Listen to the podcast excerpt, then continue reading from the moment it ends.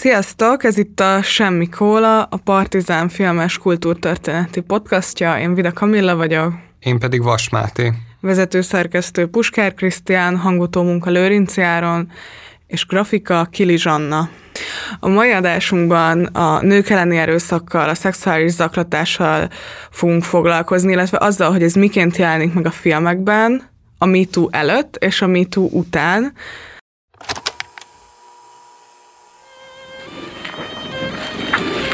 Te, nem azt mondtad, hogy egy temetés lesz? Az lesz a saját temetésünk, arra jöttünk. Komolyan? Bassza meg, meg tök szomjas is vagyok. Adjatok már valamit. Hm, Csak kóla van. Kösz, jó, ezért szeretem. Saját temetésén ne hallgasson az ember. Aha, Na, ezt utána a kólába rohadnom. de szar. Szóval kezdhetjük is. Az egyik film, amit kiválasztottunk, hogy izgalmas lenne beszélni róla, az egy tavalyi alkotás, Ridley Scott rendezésében az utolsó párbaj, amit a sajtóban úgy is emlegettek elég sokan, hogy ez a középkori MeToo film. Egy olyan történetet dolgoz fel, ami egy középkorban elkövetett szexuális erőszak történet, és hatalmas vállalása van ennek a filmnek. Háromszor megy le a cselekmény a különböző szereplőknek a szempontjai mentén. Van a főszereplő, aki az erőszakot elszenvedett nő, van az ő férje, és a férj riválisa, aki az erőszakot elköveti a nőn.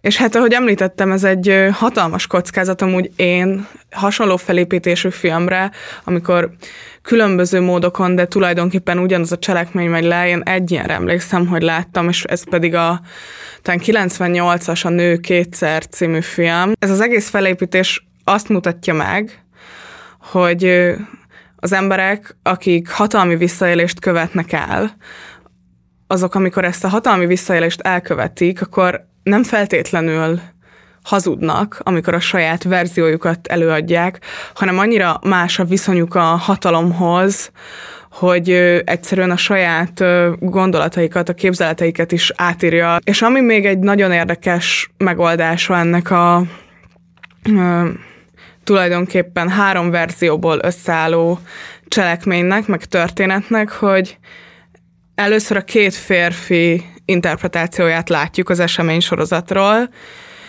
és az úgy van narrálva, hogy ez egy verzió, ez egy másik verzió, és amikor a nő verzióját látjuk, akkor az van odaírva a képernyőre, hogy ez nem egy verzió, hanem hogy ez maga az igazság.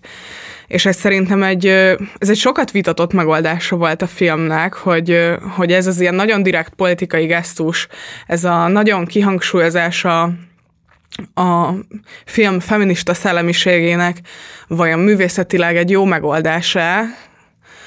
Nekem ezzel kapcsolatban dilemmáim vannak, de azt biztosan tudom mondani, hogyha nem is, ha azt gondolom, hogyha nem is lett volna szükség erre a kiírásra, akkor is azért nem szenvedett túl nagy esztétikai értéket a film azért, mert ez ki lett írva, szóval, hogy azt gondolom, hogy maga a film eléggé magáért beszél, de igazából az az érdekes, hogy amúgy ez egy valós történeten alapuló film, és igazából tök érdekelne, hogy te mit tudsz arról, hogy ennek az egész középkori francia nemi erőszak történetnek mik az ilyen valós dokumentált szempontjai.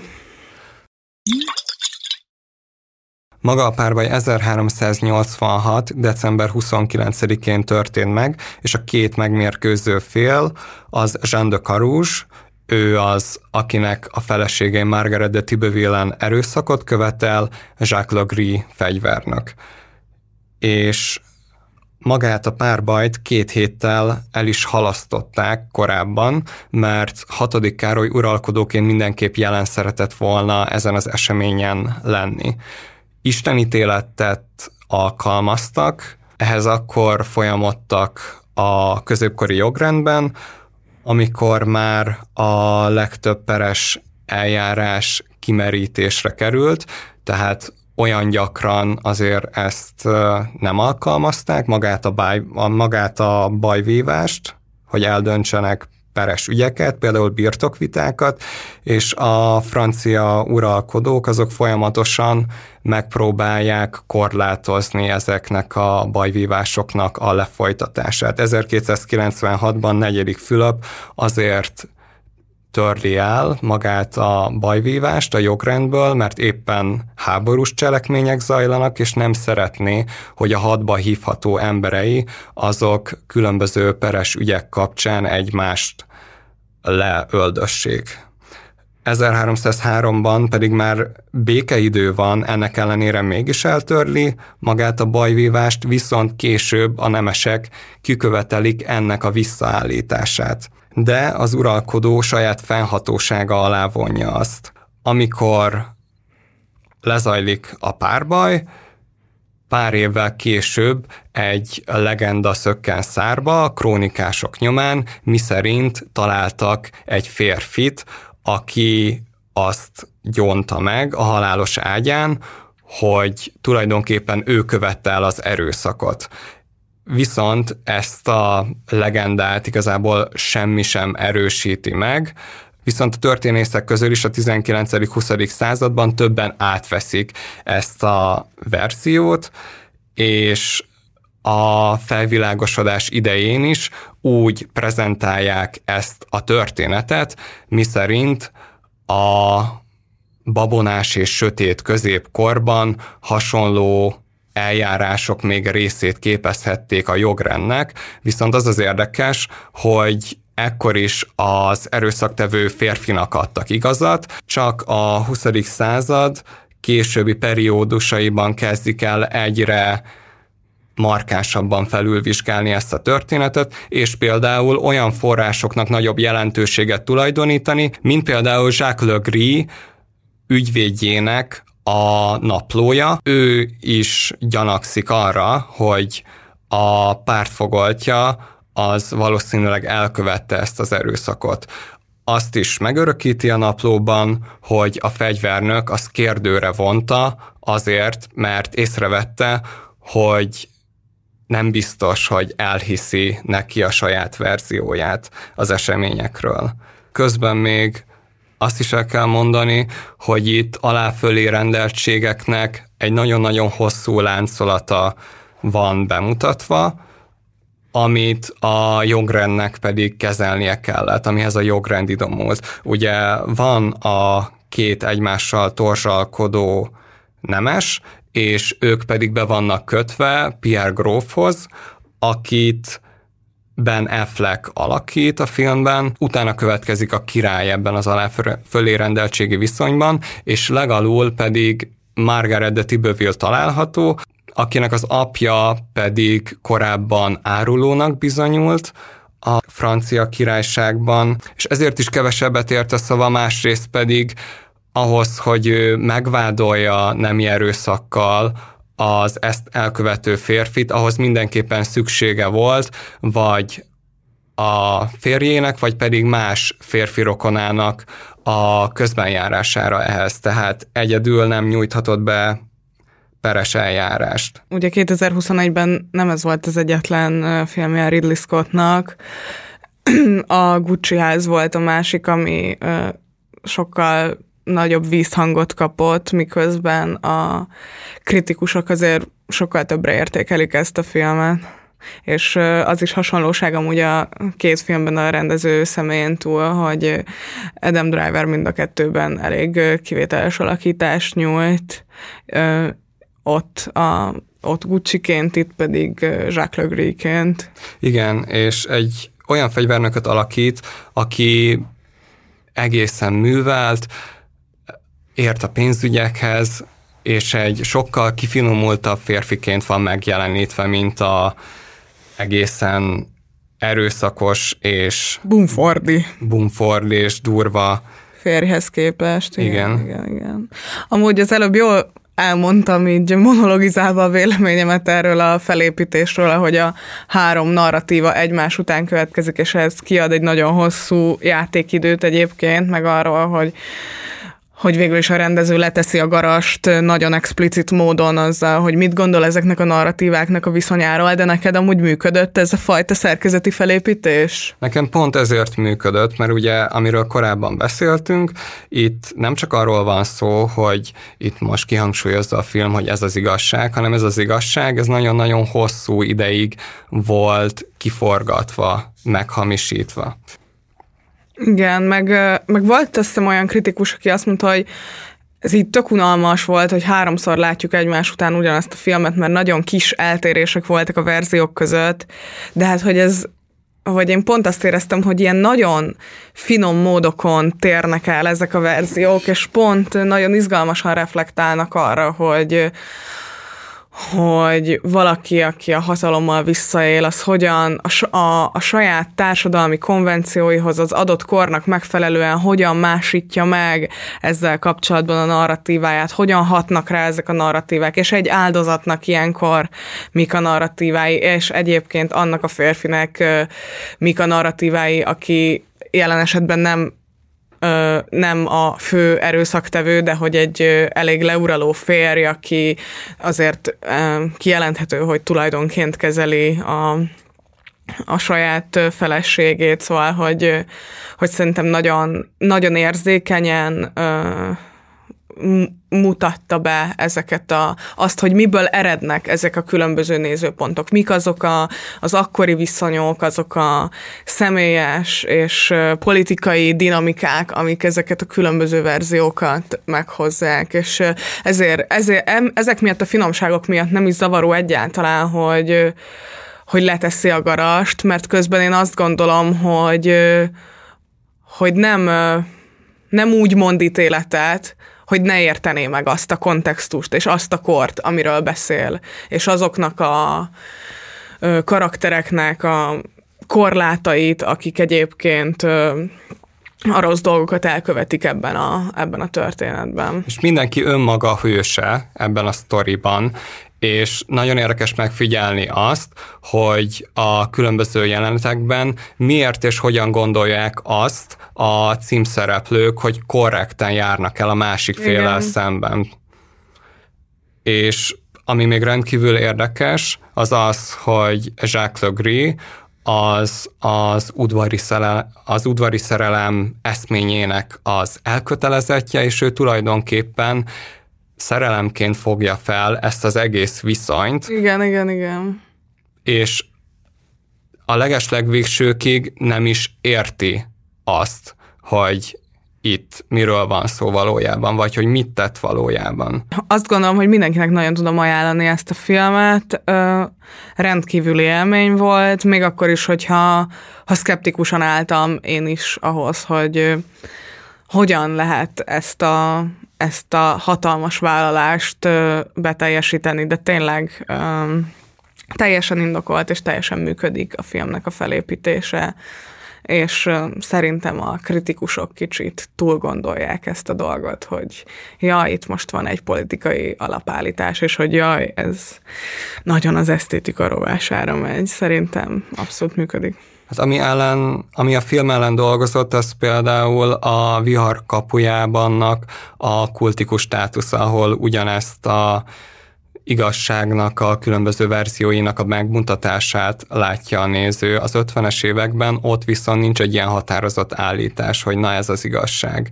Ennek ellenére 2021-ben pedig készül egy film, ahol pedig megfogalmazódik ez az alapállás, hogy az igazságnak van egy olyan verziója, ami megismerhető, ami felkínálható, és ebből fakad talán a kritikusoknak a dilemmája. Jó rímeli, de Demian Ferenc Földkönnyei című száma, ami egyébként a 2006-os Fidesz kampánydal volt. Uh, ott van ez a sor, hogy hazugság az több lehet, de nincs két igazság.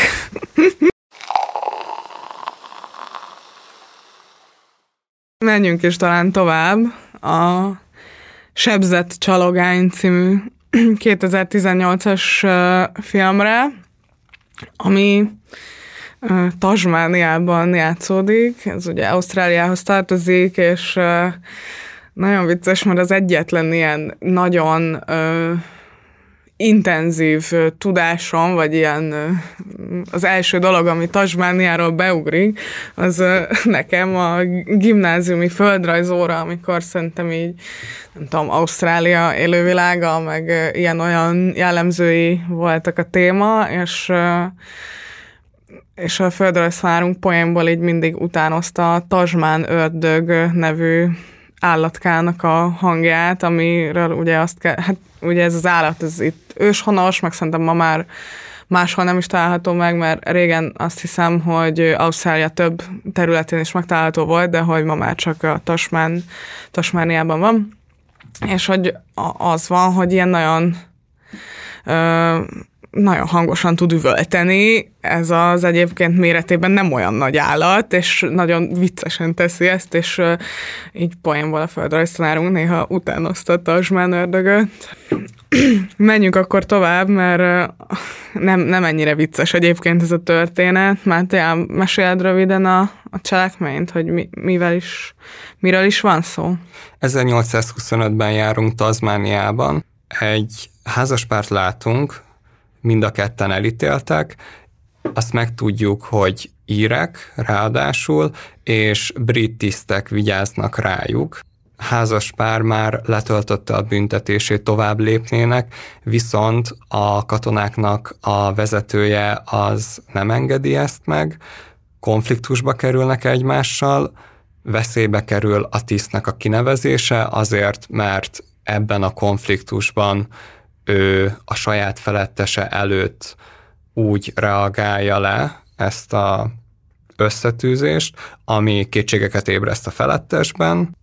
Ennek a folyamánya lesz a nemi erőszak és az erőszaknak az egyéb változatai, aminek a nyomán a címszereplőnk, aki egyébként a különböző rendezvényeken népdalokat énekel a katonáknak, és ezért becézik őt csalogánynak. Szóval ő az, aki bosszút esküszik, megpróbálja beérni azokat a katonákat, akik közben elindulnak északra egy másik városba azért, hogy ha időben odaérnek abba a városba, akkor még a antagonistaként bemutatott tisztnek a kinevezése az még kieszközölhető. Igen, egy ilyen próbatételt kell gyakorlatilag azzal teljesíteni, hogy a vadonon nagyon gyorsan át kell és megtalálja a helyszínt.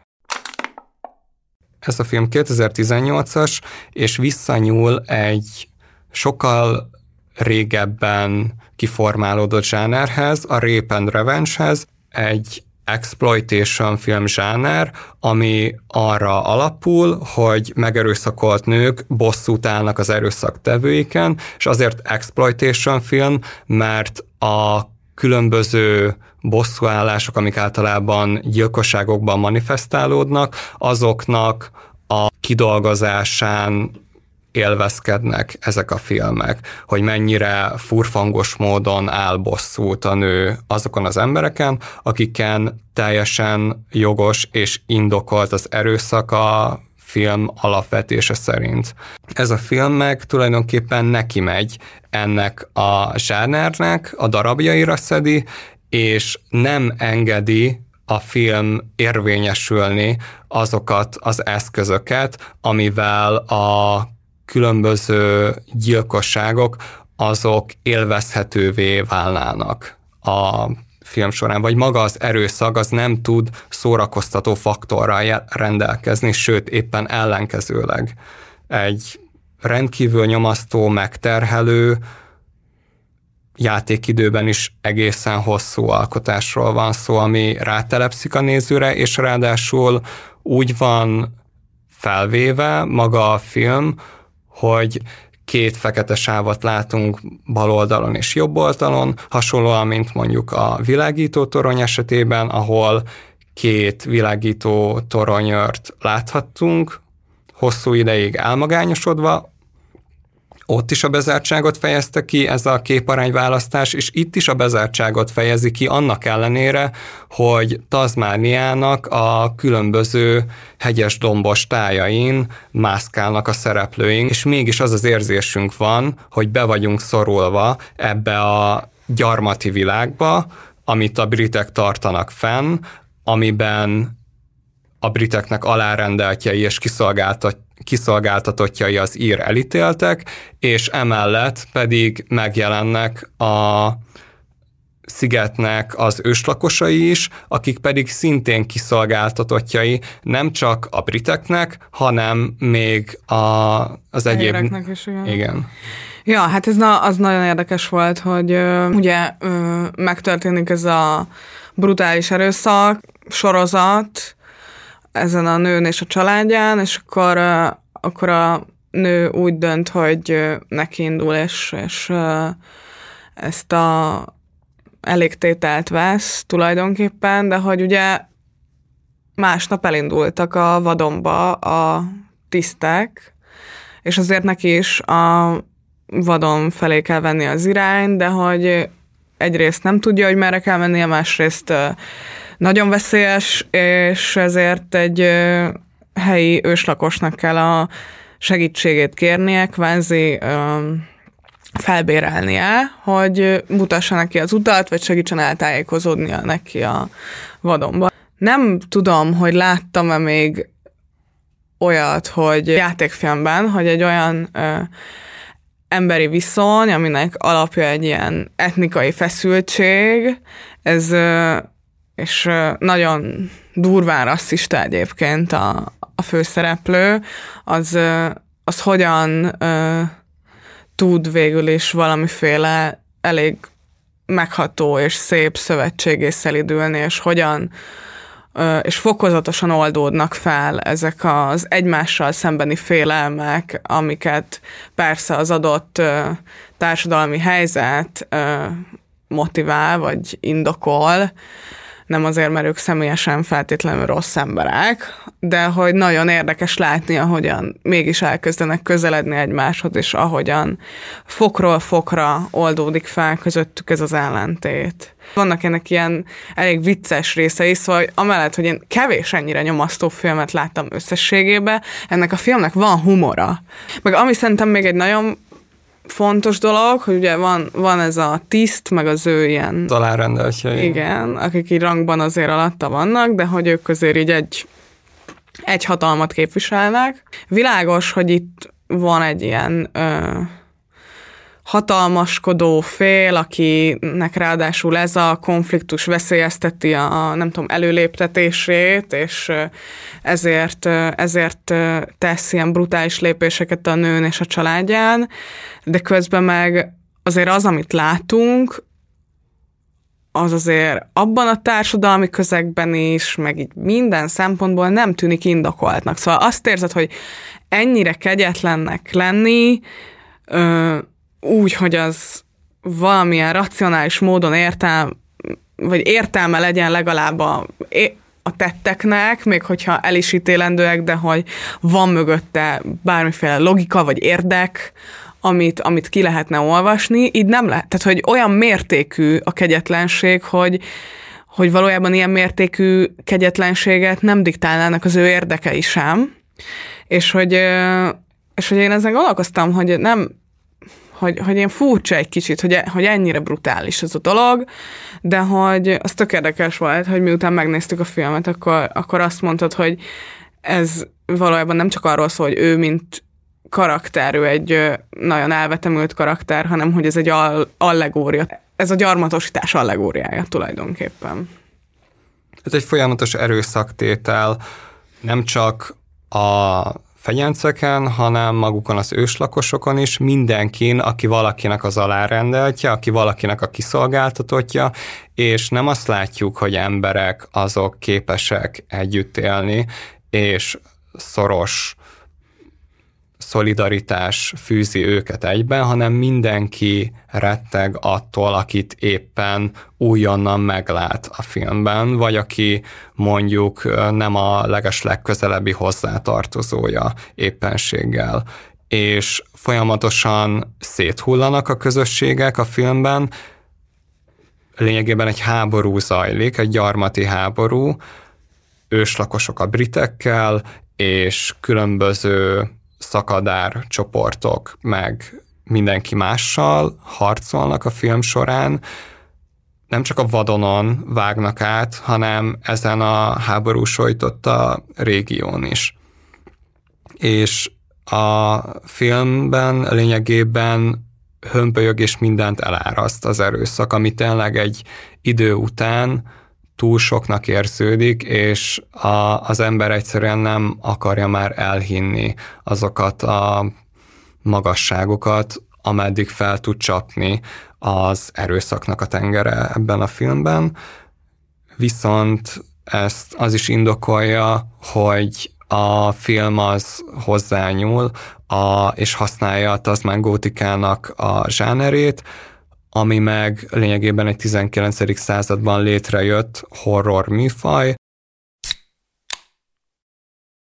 Szóval ugye említetted az előbb, hogy nagyon jól forgatja ki ezt, ez a film, ezt a zsánert, ezt a Rape and Revenge zsánert, és uh, amúgy emellett akkor meg érdemes megemlíteni, hogy uh, hogy nemrégiben egyébként láttunk szintén egy, egy filmet, ami tök jól reflektál erre a műfajra, és nagyon izgalmas, és szintén kiforgatja a sarkaiból. Ez a, az ígéretes uh, fiatal nő.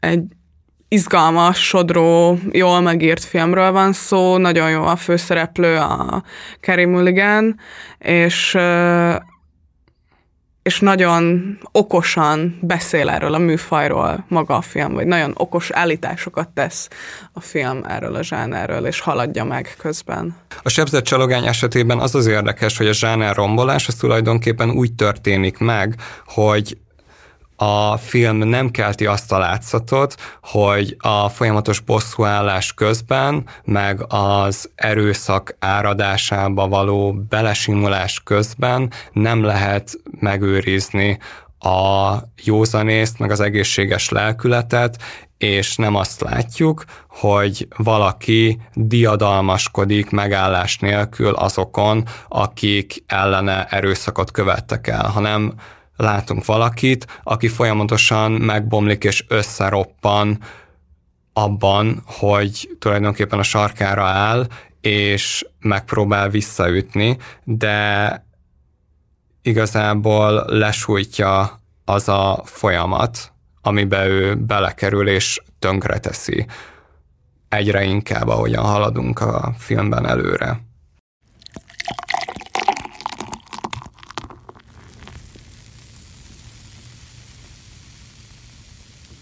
Mivel a film egy háborús közegben játszódik, ezért adja magát a, az az olvasat, hogy háborús nem erőszakként tekintsünk arra, ami történik. És a háborús nem erőszakkal egyre többen foglalkoznak nemzetközileg is, kutatóként is ennek a feltárásával.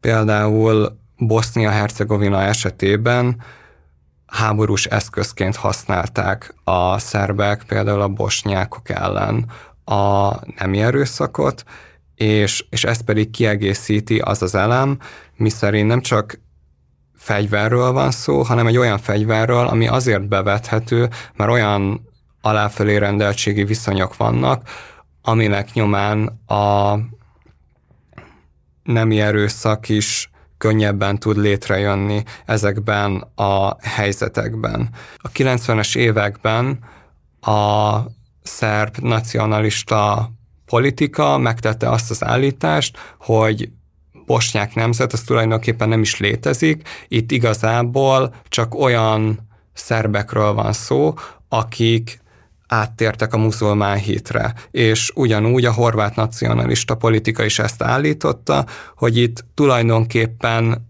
nincsenek bosnyákok, csak olyan horvátok, akik felvették a muzulmán hitet.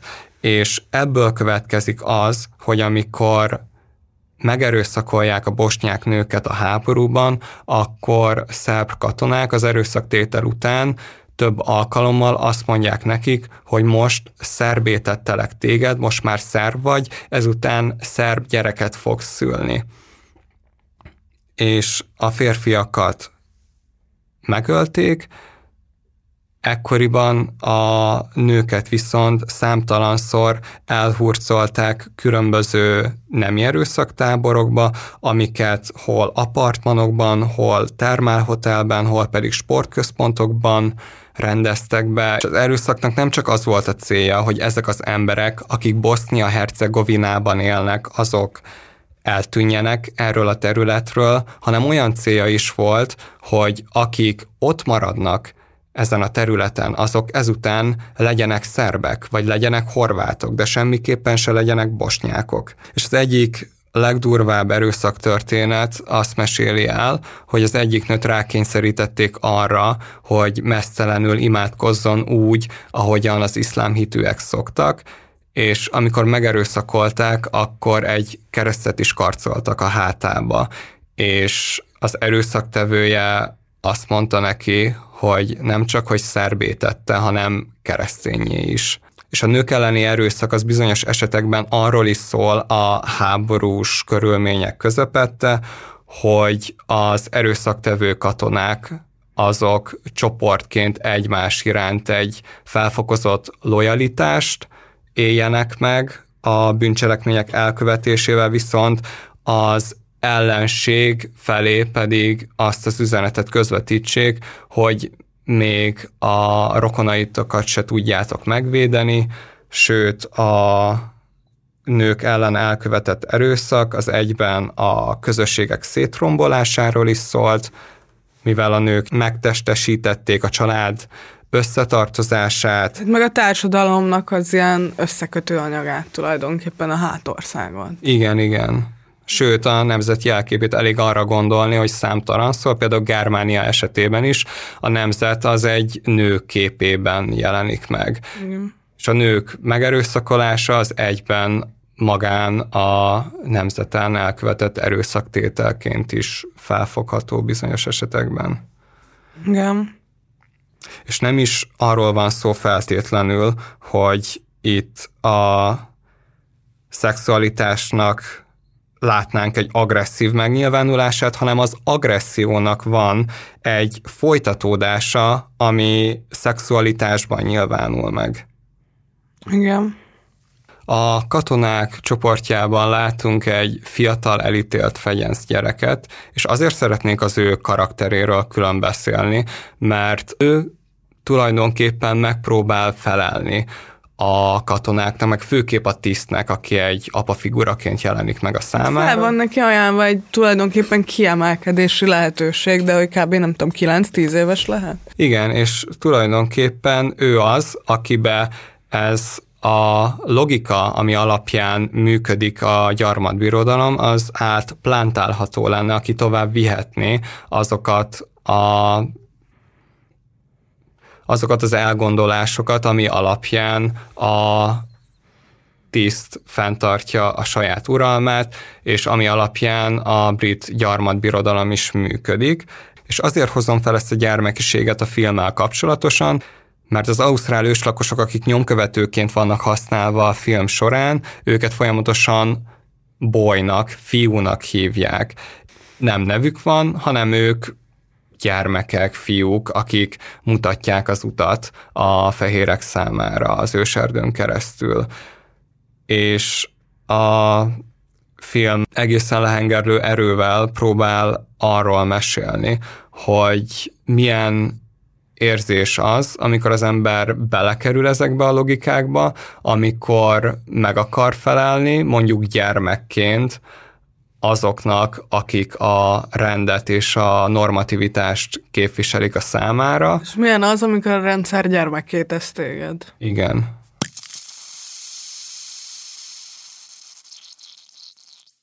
Jó, akkor talán menjünk is tovább, még két filmről beszélnénk, ami egyébként sok ponton eléggé hasonlít egymásra. Az egyik a 2019-es Botrány című film, ami a Fox News vezetőjének a bűnlanstroma tulajdonképpen, ugye Roger Ailes, aki a ennek a konzervatív amerikai tévécsatornának volt az ilyen alapítója. 2016-ban elérte egy a MeToo-t megelőző hullám abban az értelemben, hogy ő sorozatosan az egész pályafutása alatt zaklatta a fiatal női munkatársait, és Gretchen Carson nevű műsorvezető kezdeményezte azt, hogy ezzel szemben fel kellene szólalni, és rengetegen csatlakoztak hozzá. Ennek a történetnek az lett ugye a vége, hogy a tulajdonosok eltávolították a, a csatorna éléről.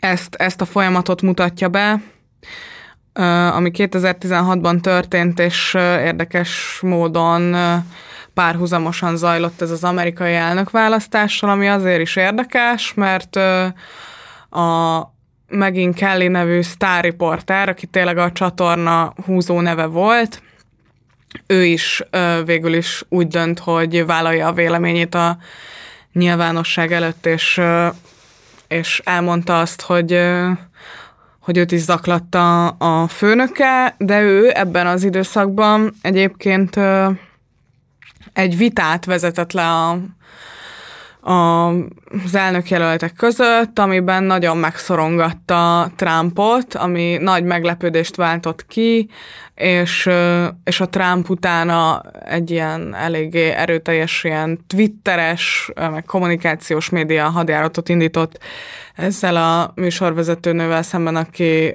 moderátorként vett részt ezen a vitán, és feltett kritikus kérdéseket Trump számára. Talán pont egyébként nőkkel szembeni viselkedés kapcsán kérdezte őt, és, és hogy ez, ez a kontextusa ennek a, ennek a történetnek. A másik film az azt mondta, pedig most került a, a mozikba nem régiben, ez pedig azt a történetet dolgozza fel, ahogyan a Jodie Cantor és a Megan Tui nevű újságírók, a New York Times ö, oknyomozó riporterei feltárták a Harvey Weinstein ügyet, amiből maga az egész MeToo mozgalom elindult. Ennek az újságírói kutatómunkának a játékfilmes megörökítése tulajdonképpen ez, a, ez az alkotás. Azért tárgyalom most ezt a két filmet így egy kicsit közösen, mert szerintem lényegesek a közös vonásaik. Lényeges az, hogy olyan érzésem volt mindkét film esetében, mint hogyha olyan filmeket látnék, ami nem a világpiacra készül, hanem kifejezetten az amerikai nézők számára, mert olyan belpolitikai eseményeket látunk tulajdonképpen, aminek bár később volt nemzetközi hatása is, de hogy az, hogy az amerikai médiában milyen szereplők vannak, meg, a, meg az amerikai filmiparban, és ott melyik megszólalónak mi a jelentősége, hogy ki, ki kivel van összefonódva, stb. stb. Ez, ez olyan, amit még az újságolvasó, vagy a nem tudom, amerikai ö, ö, hírekben jártas embereknek is jó, hogyha bevezet, és nem vezet be ilyen fogalmakat, vagy nem, nem mutatja jól fel azt a politikai kontextust egyik film sem, vagy azt a média kontextust, amiben ezek a történetek játszódnak, és nyilván aki amerikai az érti, mert olyan magától értetődőek ezek a, ezek a belpolitikai események egy olyan embernek, aki ott él, de én úgy éreztem, hogy még ha tudok is ezekről a történetekről, meg érdekeltek is ezek a hírek, amikor a sajtóba kerültek, de hogy azért az zavart, hogy, hogy az erőviszonyokat, belső politikai utalásokat, nem viszonyokat nem úgy, nem úgy ábrázolja a film, ami szerintem ö, eléggé, eléggé kidolgozott, vagy elég részletes lenne szerintem. És uh, amúgy ezzel szemben pedig el kell mondanom, hogy ezt a Fox News-os történetet egyébként feldolgozta egy sorozat is, a legharsányabb hang. Én azt pár évvel ezelőtt láttam, az egyébként ebből a szempontból egy, szerintem egy sokkal uh, jobb és részletesebb uh, finomabb kidolgozása ennek a történetnek. De ehhez szorosan kapcsolódik szerintem, és ezt amúgy több kritikus is írta, hogy, hogy ezek a sztorik így el vannak mondva, de hogy hiányzik belőlük a művészet. Ezek a filmek egy kicsit lehetnének videók is, amik tudósítanak ezekről az eseményekről, de nem nagyon vannak kidolgozott karakterek, nem túl jó a dramaturgiája tulajdonképpen egyiknek sem, nincsenek jó párbeszédek írva egyikbe sem, ö, emberileg nehezen tudsz kapcsolódni a szereplőkhöz, mert azokat a tényeket tudod meg róluk, amiket egyébként is tudsz, de a szereplők személyiségének a, nem tudom, mélysége, ezek, ezek mind kidolgozatlanok maradnak. Összekapcsolódott valahogy az a fajta ilyen kultúra tudományos ö, diskurzus, hogy fontos lett az autentikus megszólalás az ilyen ö, ilyen típusú művekben, amin mondjuk egy kisebbség, vagy egy olyan ö, sérülékeny társadalmi csoport ö, nézőpontja van bemutatva, ott fontos lett az autentikus megszólalás, a dokumentarista stílus, mert hogyha más eszközöket alkalmazunk, máshogy, akkor az akár valamiféle hangbitorlásként, valamiféle művészeti eszközökkel végrehajtott esztétikai erőszakként is értelmeződik bizonyos narratívákban, és ez, ez a kultúratudományos diskurzus, ez még ugye, ez már a MeToo előtt is létezett, ez kapcsolódott össze amúgy a MeToo-val, és amúgy tök érdekes, hogy erre amúgy vannak magyar példák is, szóval, hogy mit tudom én, a H. János új vagy hát a H. János tavalyi könyven, könyve kapcsán, a Mamikám kapcsán kibomlott vita, az is uh, ennek a dilemmának az egyik ilyen beágazása, hogy lehet-e az áldozatok helyett akár művészi eszközökkel beszélni, mennyire, bele, mennyire lehet belevinni ö, játékot, meg mennyire lehet ö, ferdíteni a, a mű igazságáért. Hogy nem, hogy nem csak a valóság igazsága létezik, hanem, hanem ahogyan ezt művészetté emeljük, a művészet is képes a maga eszközeivel igazságot hozzáadni. Szóval ezek, ezen a vitán egyébként szerintem így módosított maga az egész MeToo jelenség. Hát az azt mondta esetében ugye két New York Times-os újságírót követjük végig, ahogyan feltárják ezt az ügyet, ahogyan meggyőzik a megszólalókat arról, hogy vállalják a kockázatát annak, hogy nevüket adják a történethez, sőt a saját történetüket szolgáltatják a cikkhez, és a, ebben az esetben az az érdekes, hogy a film az eszközök terén követi egy oknyomozó munkának a feltételezett objektivitását, és maga az azt mondta, rendkívül eszköztelen, dísztelen, alig látunk olyan operatőri megold, megoldásokat, amik egy kicsit is elütnének mondjuk egy videóportálnak a... A, a sajtó videókban bevett technikáktól eltérne, ne, nem nagyon látunk olyan és maguk az erőszakcselekmények pedig nincsenek explicit módon bemutatva, egyrészt azért sem, mert olyan emberek az érintettjei, akik a mai napig élnek. Hát igen, mai napig élnek, tevékenyek, és... De Harvey, a Harvey Weinstein játszó férfinek is azt hiszem nem, vagy talán alig látszik az arca, tehát nem hátulról van mutatva. Meg 2017 nem volt olyan régen, szóval Igen. még nagyon nagy az időbeli közelség, és egyébként az a film, aminek az eszköztárát használja, ez az alkotás, az a Spotlight, ami egy bosztoni újságnak az oknyomozó munkáját követi végig, egy zaklatási ügyben, csak az az egyházhoz kapcsolódik, és ott is egy objektivitásra való törekvést látunk az operatőri munkán keresztül, a párbeszédek megírásán keresztül, és maguk az újságírók is nem nagyon kapnak személyiséget, szóval a film egy-két dologgal skicceri fel őket, amik meg hát a mindennapokhoz hozzátartozó egészen banális dolgok, hogy a parkban kutyát sétáltatnak mondjuk, vagy elmennek futni. És az azt mondtában pedig, hogyha erőszakról van szó, akkor vagy csak nagyon töredékesen interjúkból ismerjük azt meg, vagy pedig azt látjuk, ahogyan a kamera nagyon lassan halad végig hoteleknek a folyosóin, és közben pedig a Weinstein és az áldozatai között lejátszódott párbeszédeket hallunk, ami még egy érdekesebb operatőri megoldásnak. Meg, az, meg ez egy érdekes, vagy ez egy kb. jó rendezői megoldás is, de hogy alapvetően én tényleg kicsit úgy vagyok vele, hogy van ez a tendencia, amit mondtam, ez a hitelességi kényszer ezeknél a, nem tudom, érzékeny témaként bélyegzett kérdéseknél, ez a, ez a típusú hitelességi kényszer, de hogy ez a hitelességi kényszer szüli azt, hogy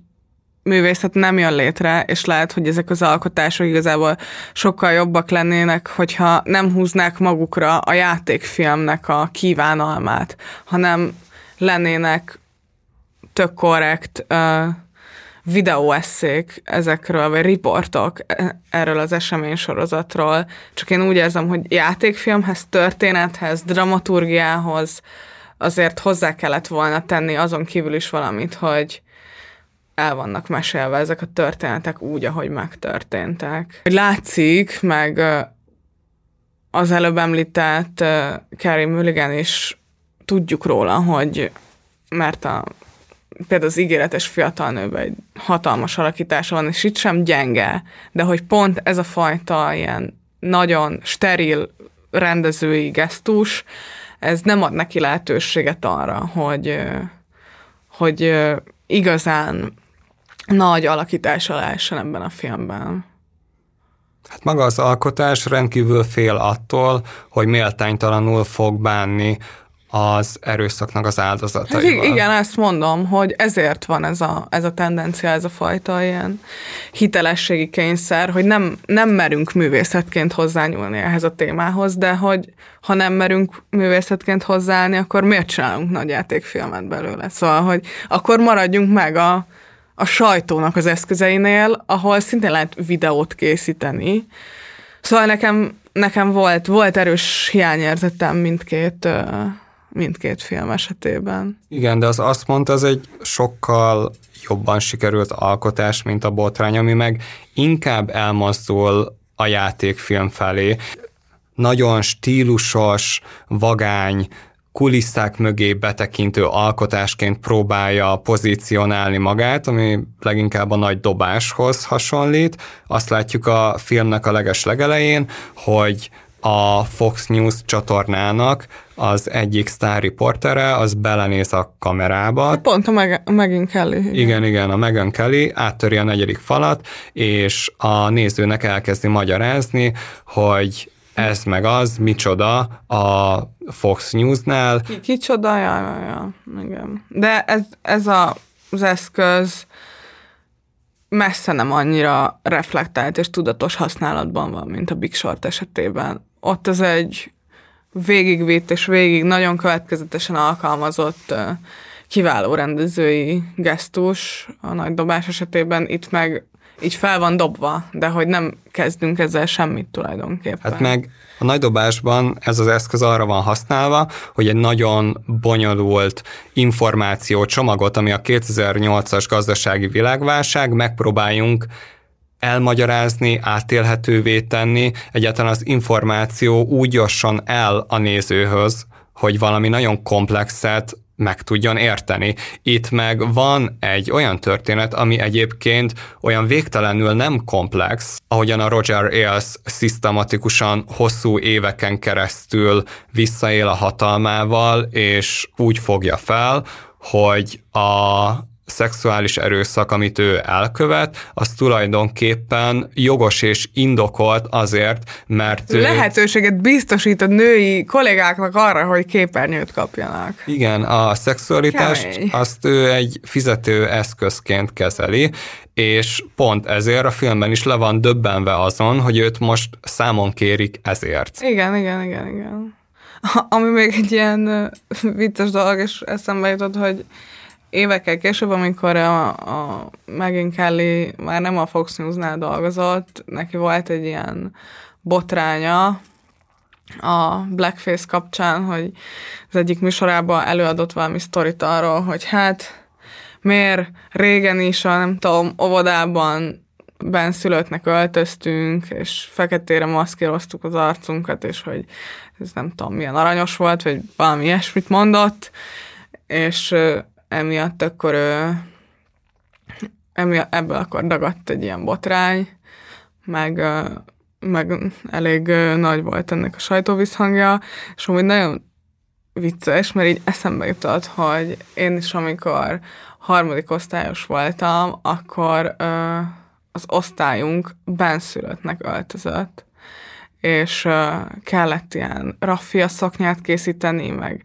fekete harisnyába voltunk, meg minden, meg egy kakaóval le lehetett maszkírozni az arcunkat, és aztán nekem ilyen bőrérzékenység miatt végül nem is az lett, hogy bekentük volna az arcomat, hanem egy ilyen ö, ö, kiukasztott harisnyát, mint egy ilyen bankrabló a fejemre húztunk, és tök durva visszaemlékezni erre, hogy hogy én így úgy emlékszem, hogy itt senkiben nem merült fel amúgy, hogy ez probléma. Nyilván régen volt, meg nyilván Magyarországon azért ez tök másként tevődik fel ez a kérdés, de hogy azért utólag azért egy kicsit, vagy hogy utólag azért furcsálom ezt a dolgot. Minket azért így eléggé tanítottak arra így a környezetemben, hogy ne legyünk előítéletesek, meg, meg el volt magyarázva, hogy így mi az a rasszizmus, meg ilyenek, és hogy ezt a, nem tudom,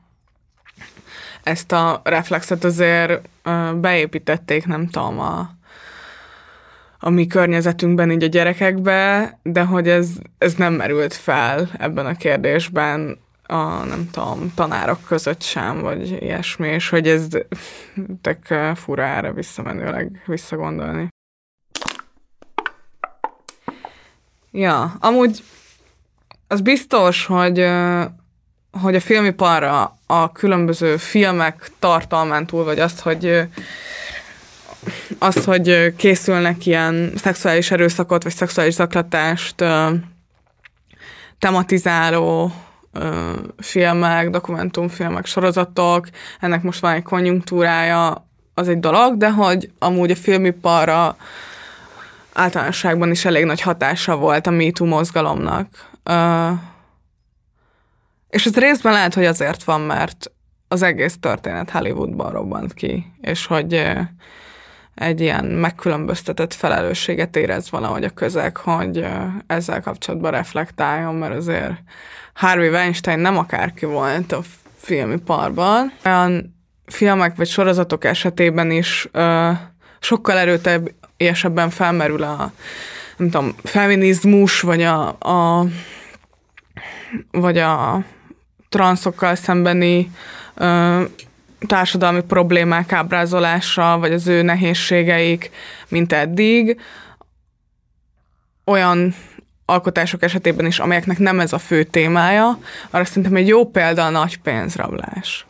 Ugye ott uh, van az, hogy uh, egy ilyen, nem tudom, spanyol rablókból álló csapat, két olyan bankot is kirabol, a spanyol királyi pénzverdét, meg a jegybankot, amik nyilván a legnagyobb bankok ott, és nagyon nehéz őket kirabolni, és a nem tudom, a, valószínűleg az országban a legjobban őrzött intézmények, és hogy erről szól, hogy hogyan rabolják ki, ilyen izgalmas, az ilyen, nem tudom, az ilyen a maga az ilyen akció része is a dolognak, meg az, ahogyan az egésznek a háttere, hogy intellektuálisan ki van találva, hogy tehát az adja a filmnek, vagy az adja a sorozatnak gyakorlatilag az ilyen izét, hogy itt most egy ilyen nagyon intellektuális rablás van, és akkor figyelt, hogy mindig van egy csavar, mindig van egy csavar. Szóval, hogy egyáltalán nem egy ilyen feminista téma igazából, hanem egy ilyen teljesen random bankrablós sztori van,